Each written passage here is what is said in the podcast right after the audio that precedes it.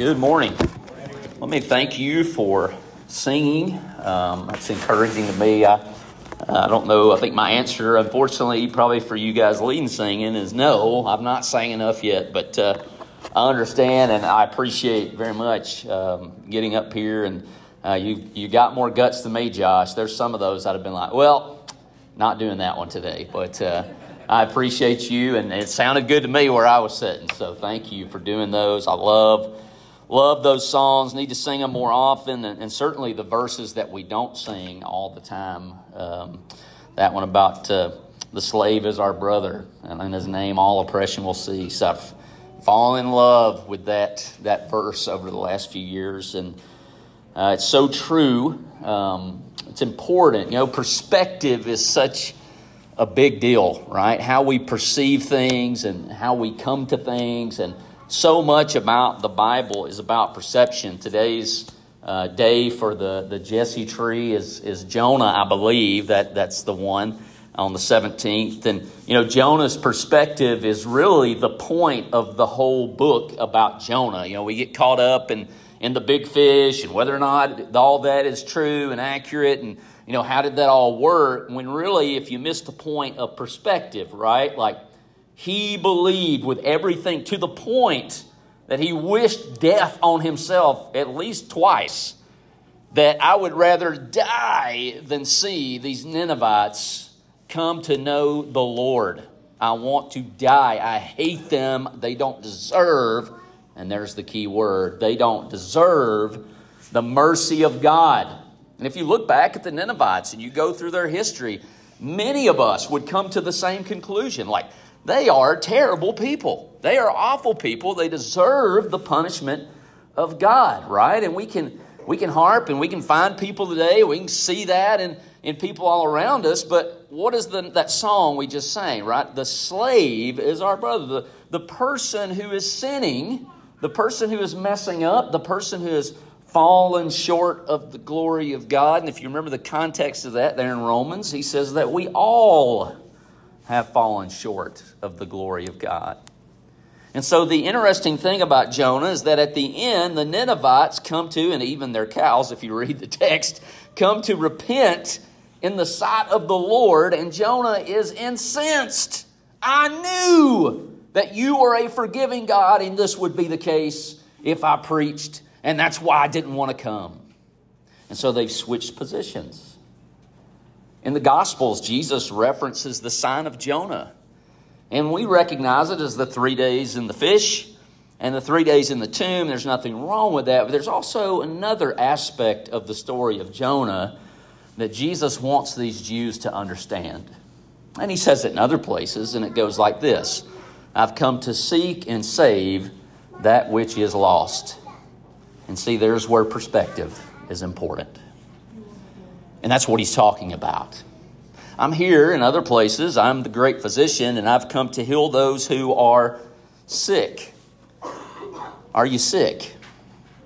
There's a lot of that going around today, right? And I'm going to tell you with all of my heart, I just kind of think that if I think I'm healthy, then I won't get sick. And if I think hard enough, and if I do all these things and take all these vitamins, even though I'm surrounded by kids all day, right?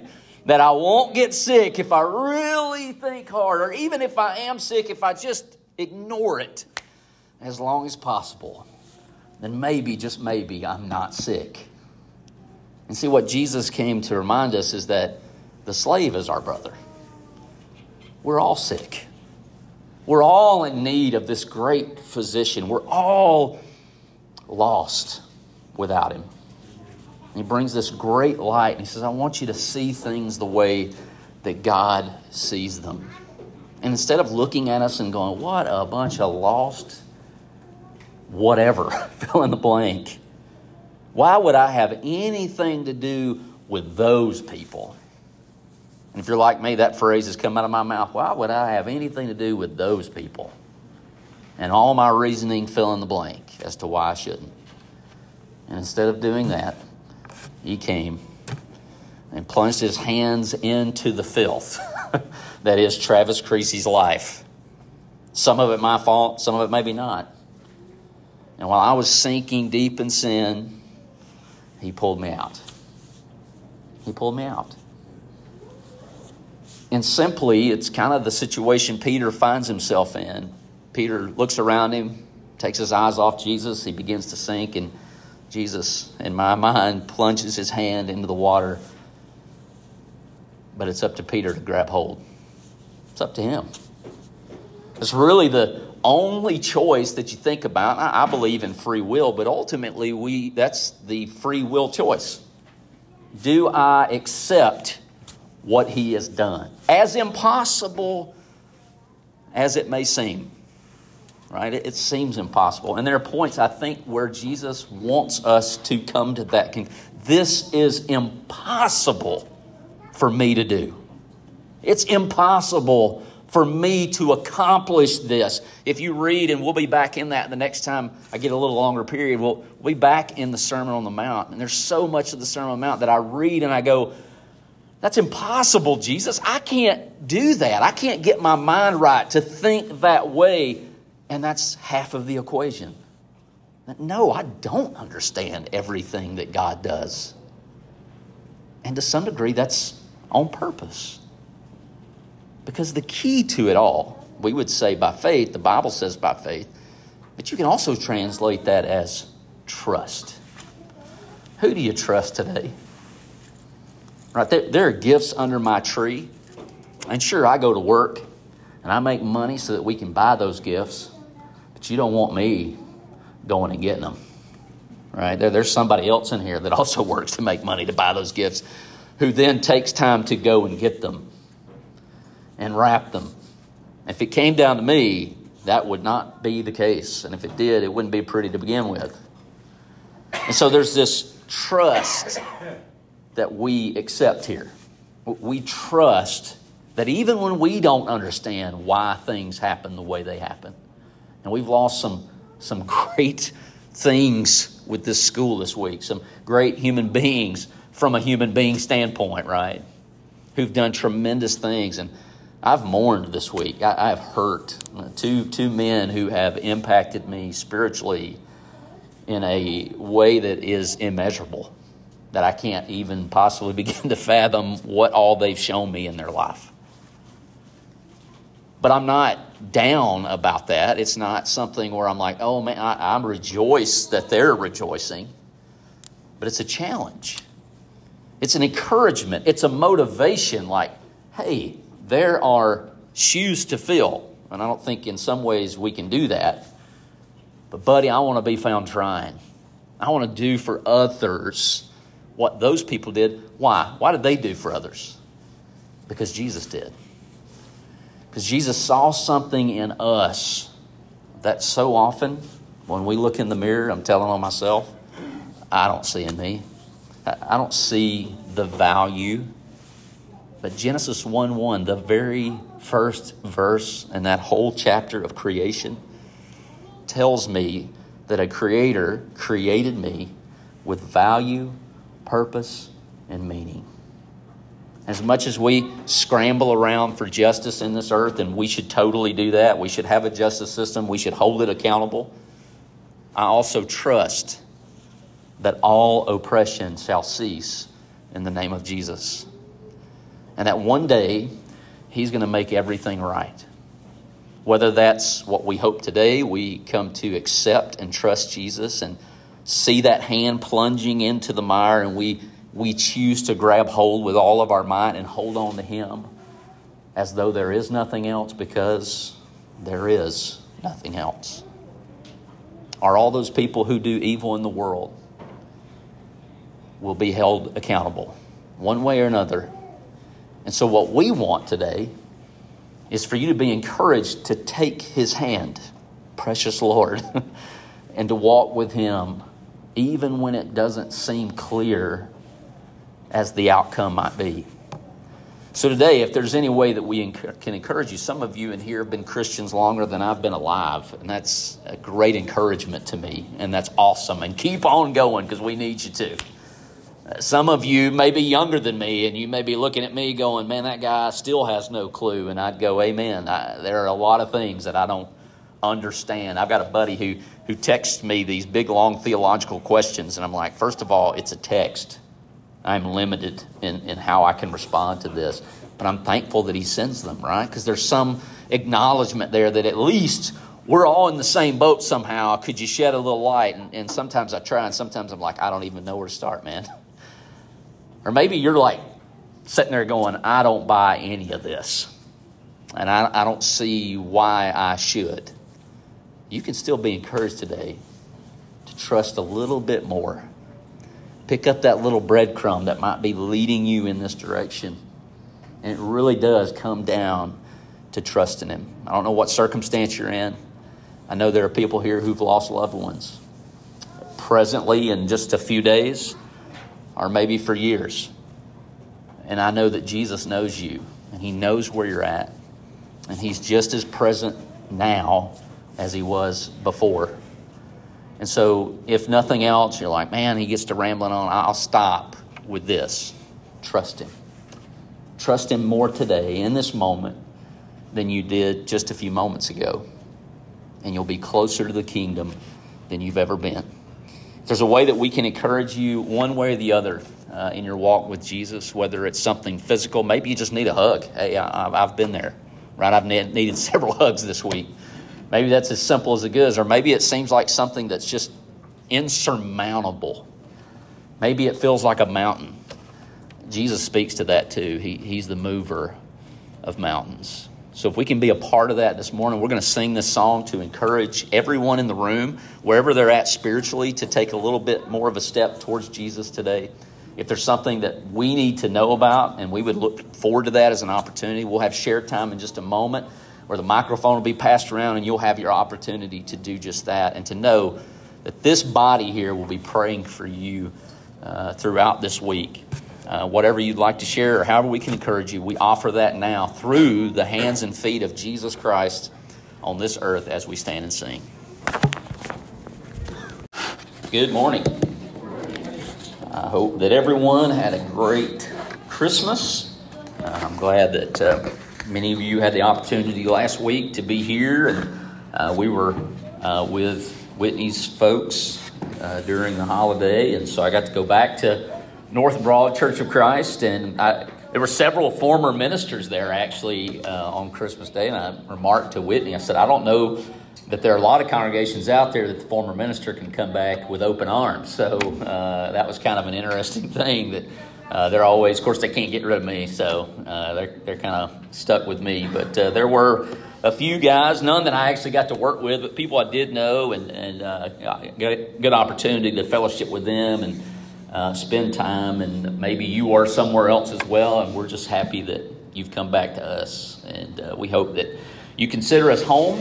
Um, I, I, know that I give myself away when I say Fayetteville, uh, and and people will be like, "This isn't your home," but this right here is home, and uh, we're so thankful to be back and to know that you're always here, and that uh, we we have that family that loves us so much. Today we're going to be in Matthew chapter five again. Matthew chapter 5, as we kind of continue marching through uh, what in my Bible are the words in red uh, that have to do with the Sermon on the Mount.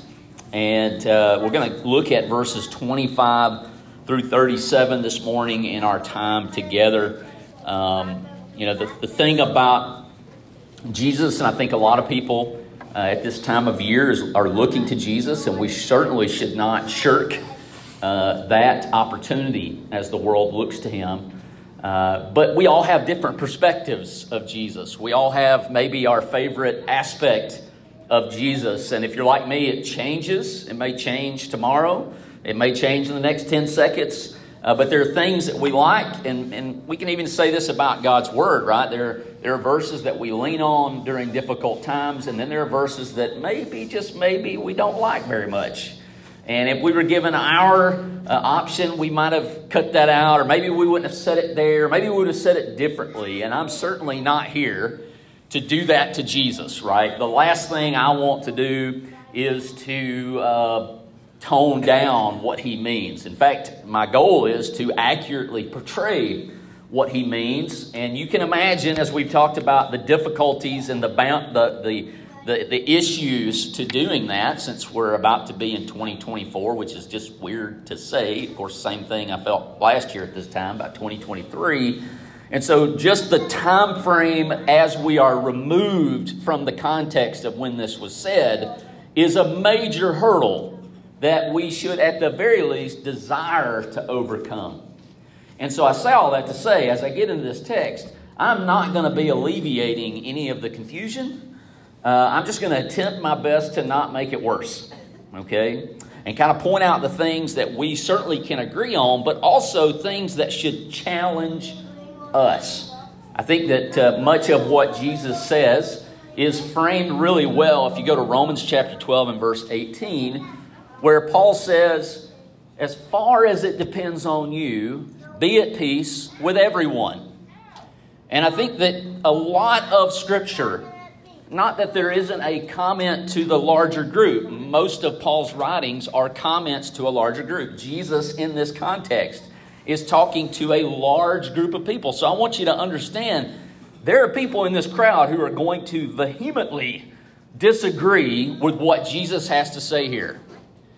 And what Jesus consistently does, because Jesus speaks reality into existence, y'all, right? Like, he speaks the world into existence. And so when he opens his mouth, and they even acknowledge this about Jesus, this man speaks with one who has authority not relying on someone else's. I'm relying on someone else's authority.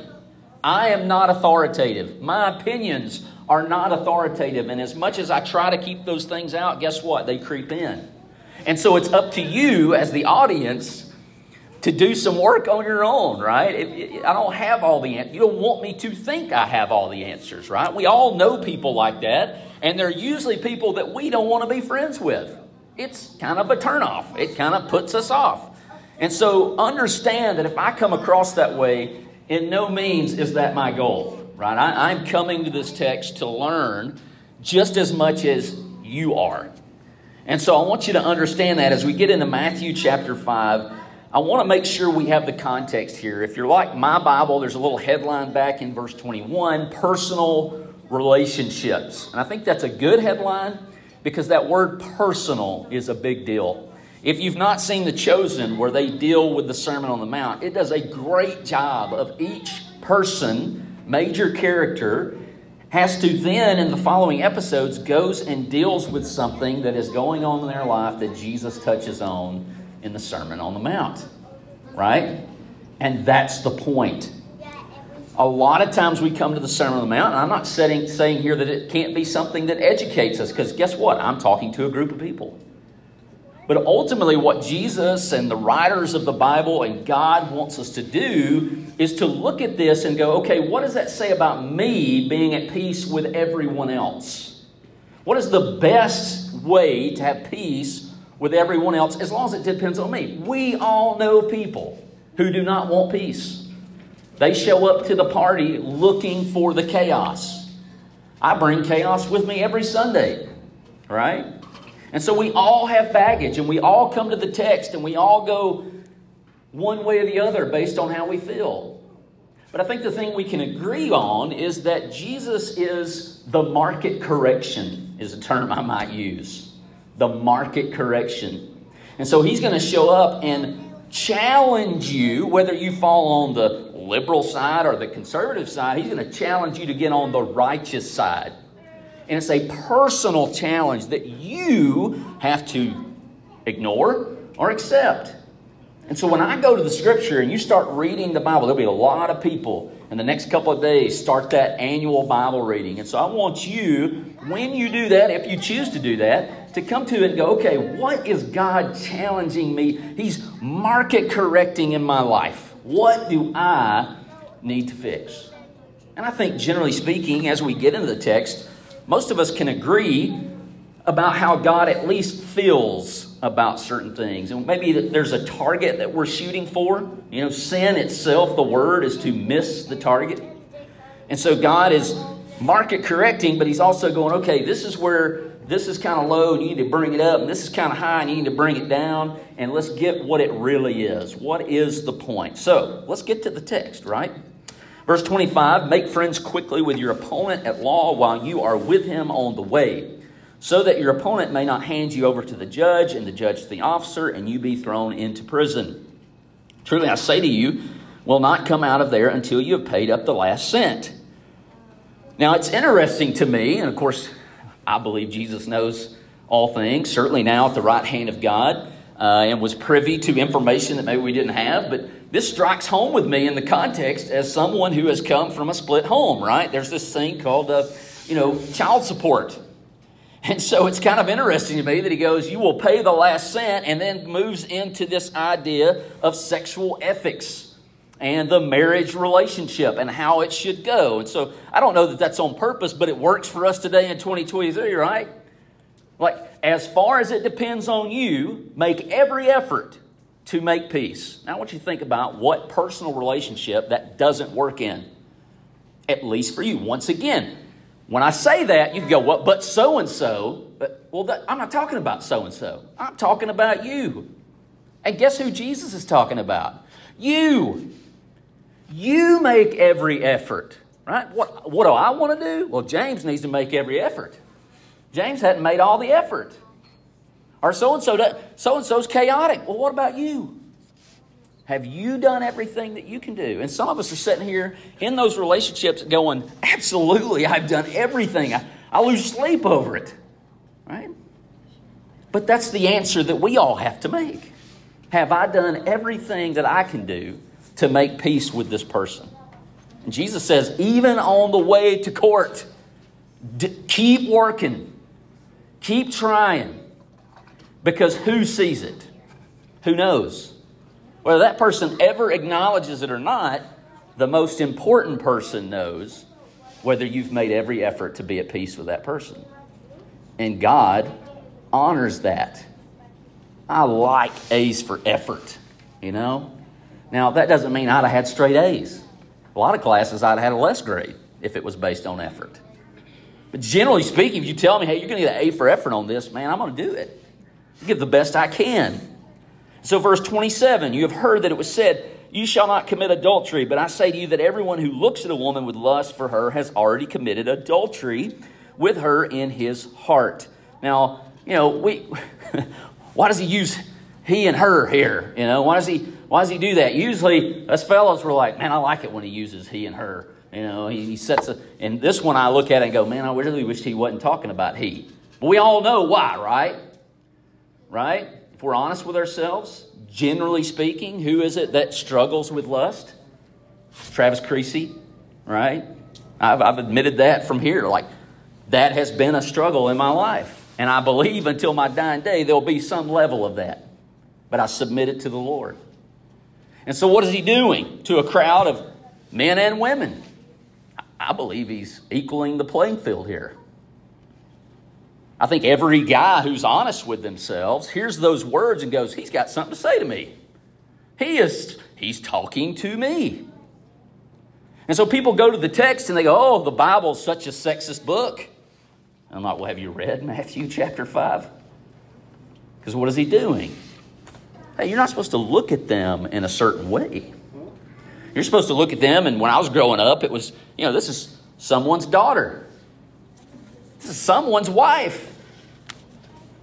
Right? And it changes the way you view that relationship. And you start seeing them for what they really are a daughter of the king. Whether they look at him that way or not, he looks at them that way. And so there's a value that is given there. Like, this is not a possession for you to have.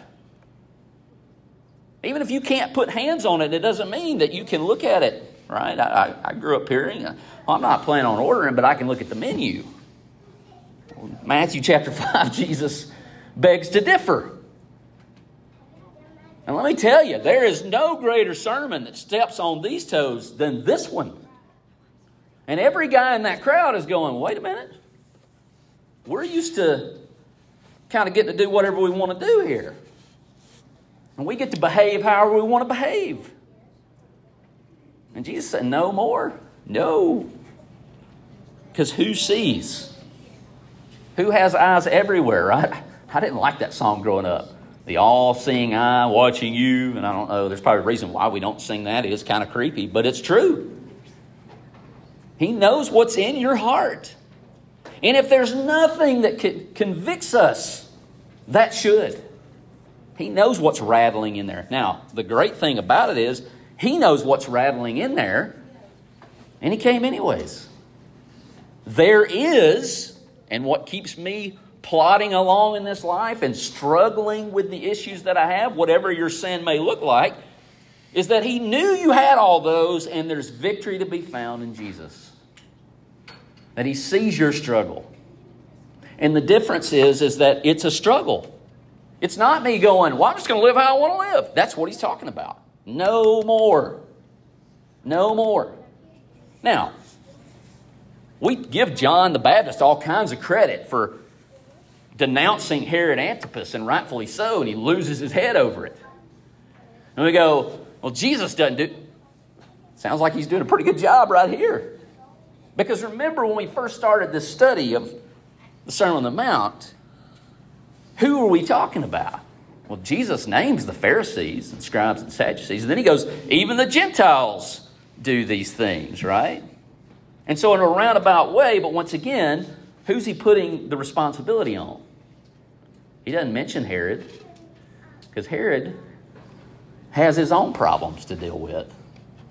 Just like Travis Creasy has his own issues. And there's parts of the Sermon on the Mount I'm like, right on, Lois, right? Like, yeah, amen. And there's part of it like, whoa, okay, well, all right. I, I need to deal with that. And more importantly, God, I need to submit that to the throne of God and let Him have the victory. Victory in Jesus right? That's what he wants. He wants the victory, but you got to sometimes acknowledge that, right? You know, we talk about election, or well, if you lose, are you going to acknowledge, and are you going to, you know, are you going to give credit? You're going to acknowledge, right?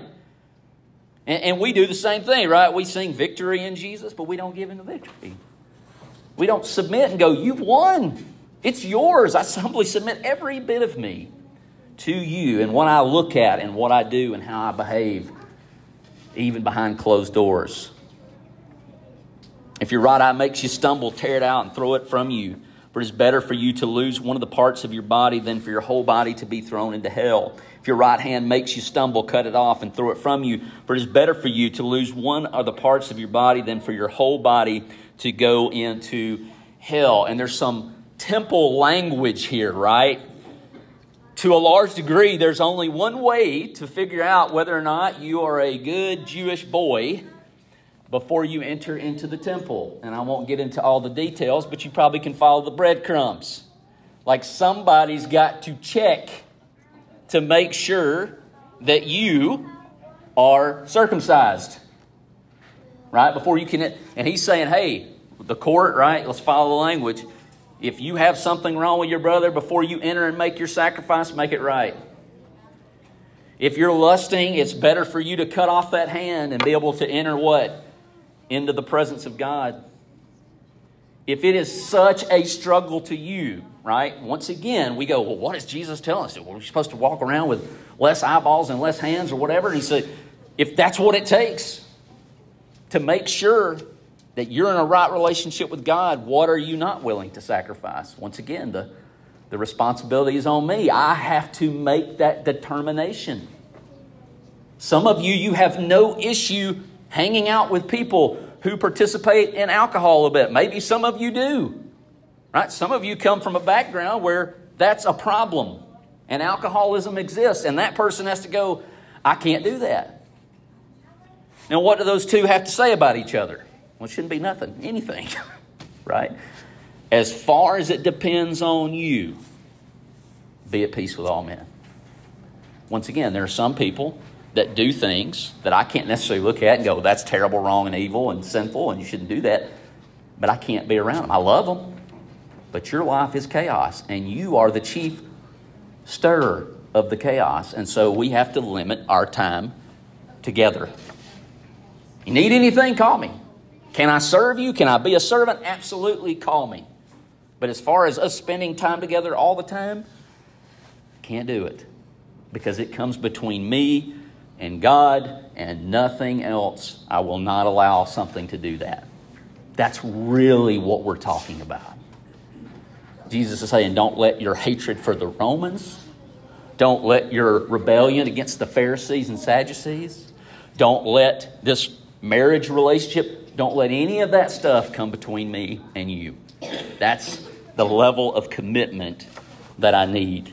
It was said, Whoever sends his wife away, let him give her a certificate of divorce. Largely based on Moses tired of dealing with all these men who wanted divorce, who wanted to do it just flippantly, however they wanted to. She burns the biscuits too much. Done. putting her away. And Moses is like, Well, it's at least got to be recognized by the community. You can't just put her away for whatever reason. And so you say, least give her a right. And so what is Moses doing? I'm at least meeting you halfway so that they're not left destitute, because that's what would happen.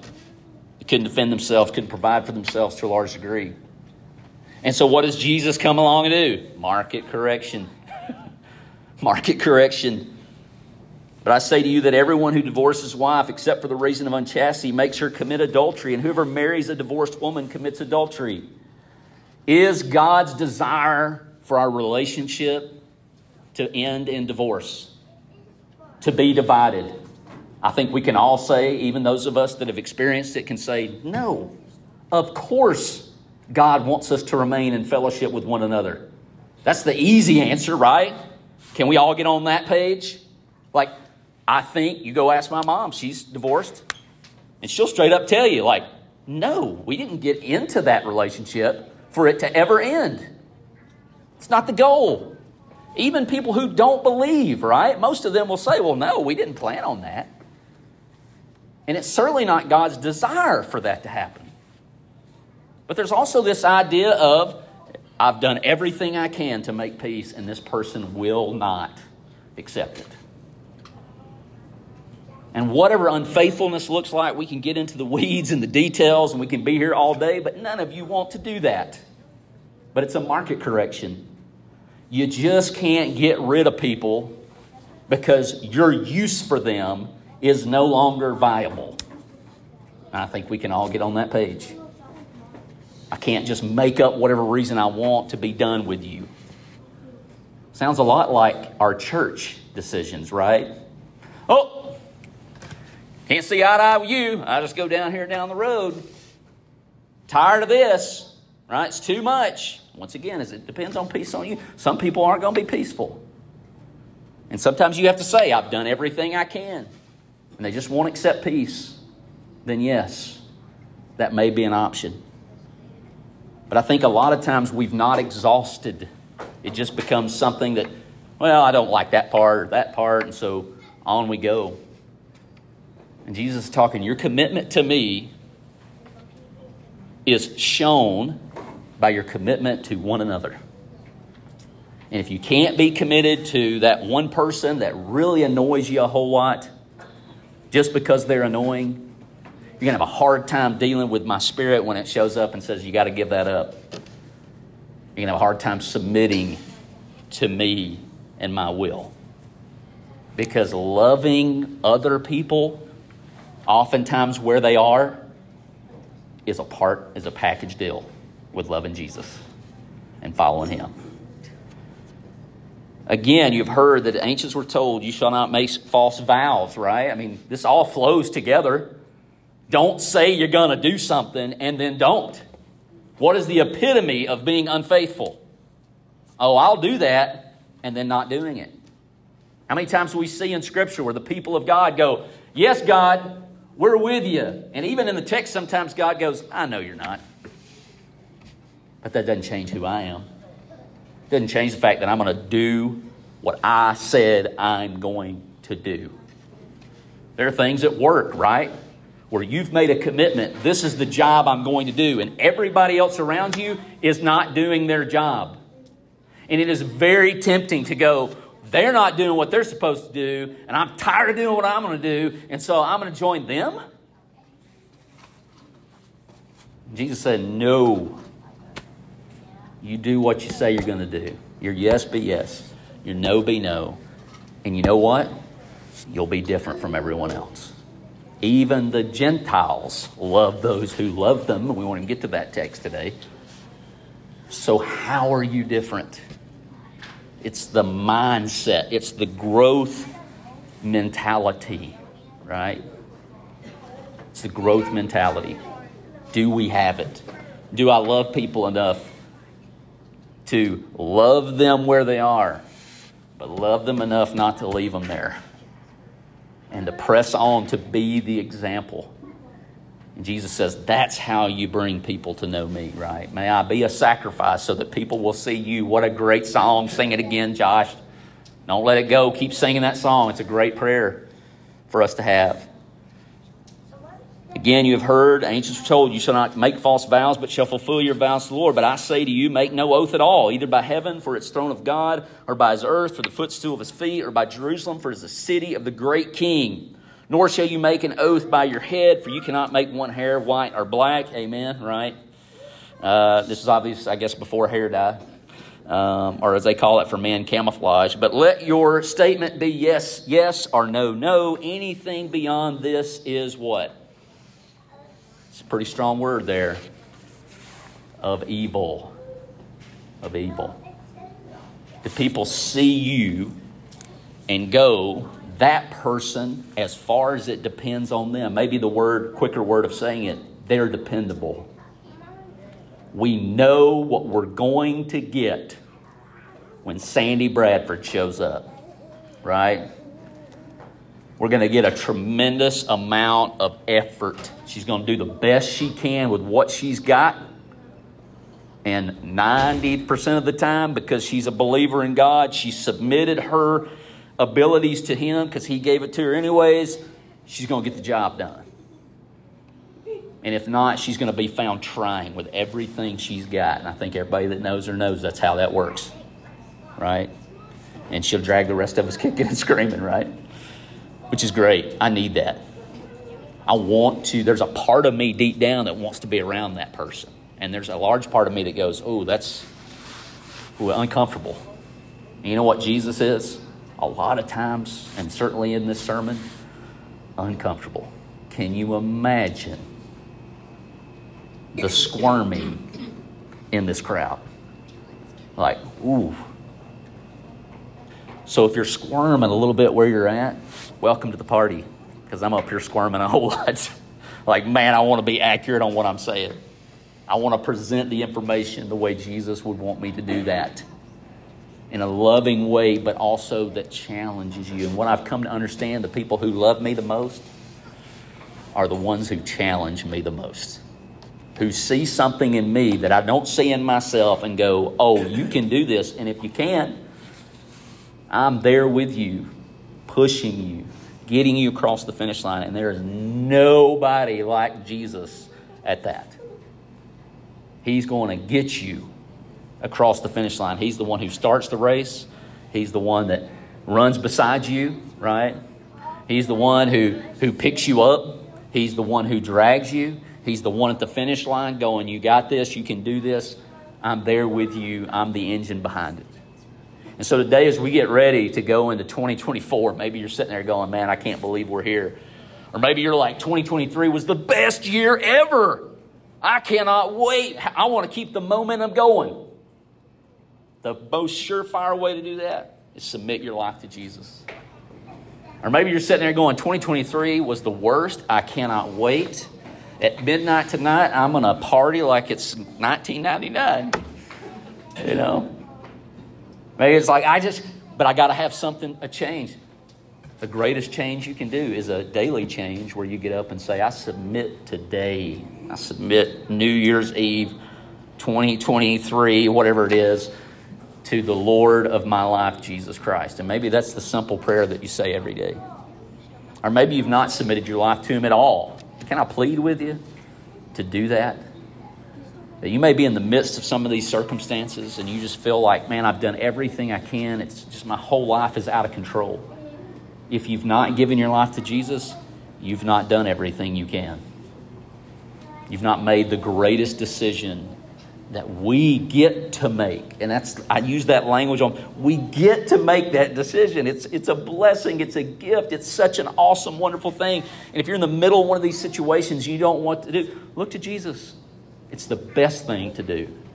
If there's some way that we can assist you, maybe you're in this circumstance and, and you need somebody to come alongside you. There are people here who've experienced it, who've lived it, who've had all those heartbreaks and they know what it's like to trust in Jesus to get them through. Let them come aside, come beside you. But we're not mind readers around here. I'm not, anyways. You can ask Whitney, I'm not. We need you to say, hey, I, I need some help in this area. And I know that takes trust to do that. But that's really what faith is, is a trust in God. There's something we can do to assist you, to encourage you, to strengthen your faith in God. As the man said to Jesus, I believe, help my unbelief. If there's something we can do, there's no greater thing to be the hands and feet of Jesus to help strengthen the belief of someone else. And so we look forward to that opportunity. We're going to sing this song as our tradition is to encourage you wherever you're at. If you want to come forward, that's great. We've got some seats up here, uh, and Rick will come and assist you and, and sit with you and, and show some love towards you because that's the first thing we want to do. Uh, or maybe you just want to wait till we pass the microphone and give everybody an opportunity to share. Whatever that looks like for you, don't suffer alone. Don't suffer. You don't have to because Jesus is the great healer, physician, and we want to be him today for you. If there's something we can do to help you, we encourage you to make that known to us today, and we'll do that as we stand and sing.